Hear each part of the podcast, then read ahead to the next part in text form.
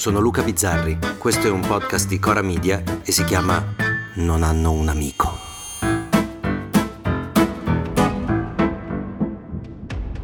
Là dietro c'è una scritta. La vediamo tutte le volte che le telecamere entrano dentro un'aula di tribunale. C'è scritto La legge è uguale per tutti.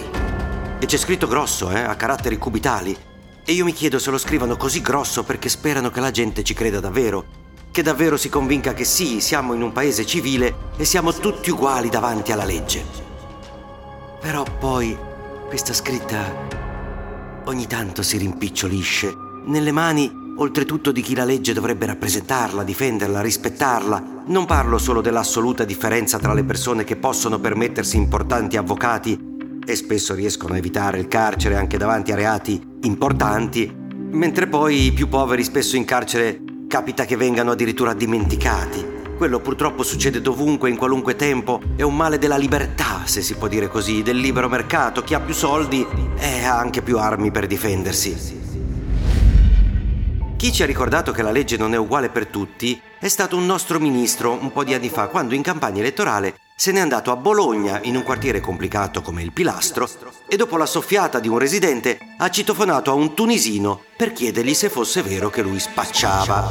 Buongiorno, buonasera, buongiorno. Ci hanno detto che da lei parte una parte dello spaccio della droga qua in quartiere. Ci ricordiamo tutti di quella scena e delle polemiche che ne seguirono. Pochi giorni fa quel tunisino è stato condannato per spaccio, anzi è stata condannata tutta la famiglia che viveva in quella casa.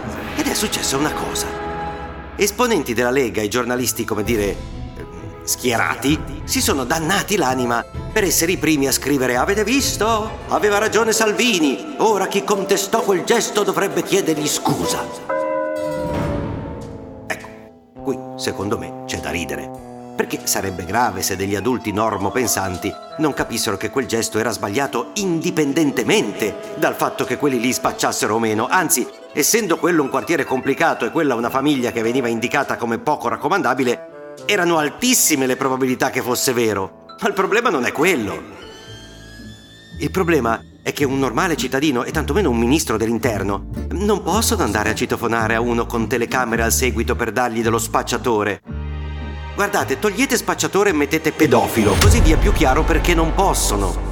Chi sia spacciatore e chi no, chi assassino e chi no, lo decidono i tribunali, non Tele Salvini. Per non parlare di un fatto che i solerti difensori di Capitan Ventosa hanno dimenticato, e cioè che quel gesto rischiò di far saltare proprio le indagini sui presunti pusher che vistosi su tutti i giornali cambiarono il loro modus operandi. E dico presunti pusher perché dispiacerà a molti, ma la loro è una condanna di primo grado, quindi tecnicamente sono ancora non colpevoli, che ci piaccia o no. Perché ho come l'impressione che ci siano molti convinti che in fondo Salvini abbia fatto bene.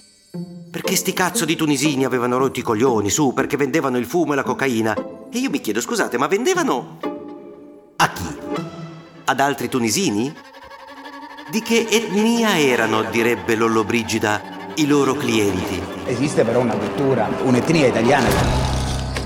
Perché Salvini non è andato a citofonare dei giovani virgulti bolognesi chiedendogli Scusi, lei compra la droga? Eh, perché la legge non è uguale per tutti, perché nulla è uguale per tutti. Questo dovrebbe esserci scritto nei tribunali, nelle scuole, nei palazzi del potere, una scritta grossa a caratteri cubitali. Nulla è uguale per tutti. Non la legge, né le battute, né le malattie, né la vita. Solo una cosa è uguale per tutti. A morto, Saigre, è una livella. A domani.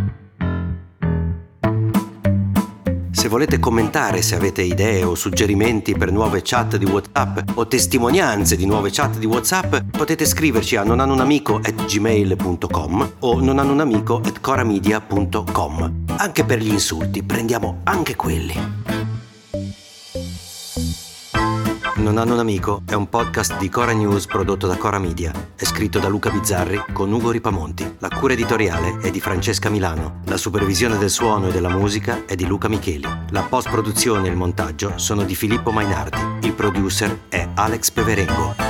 Le fonti dei contributi audio sono indicate nella sinossi.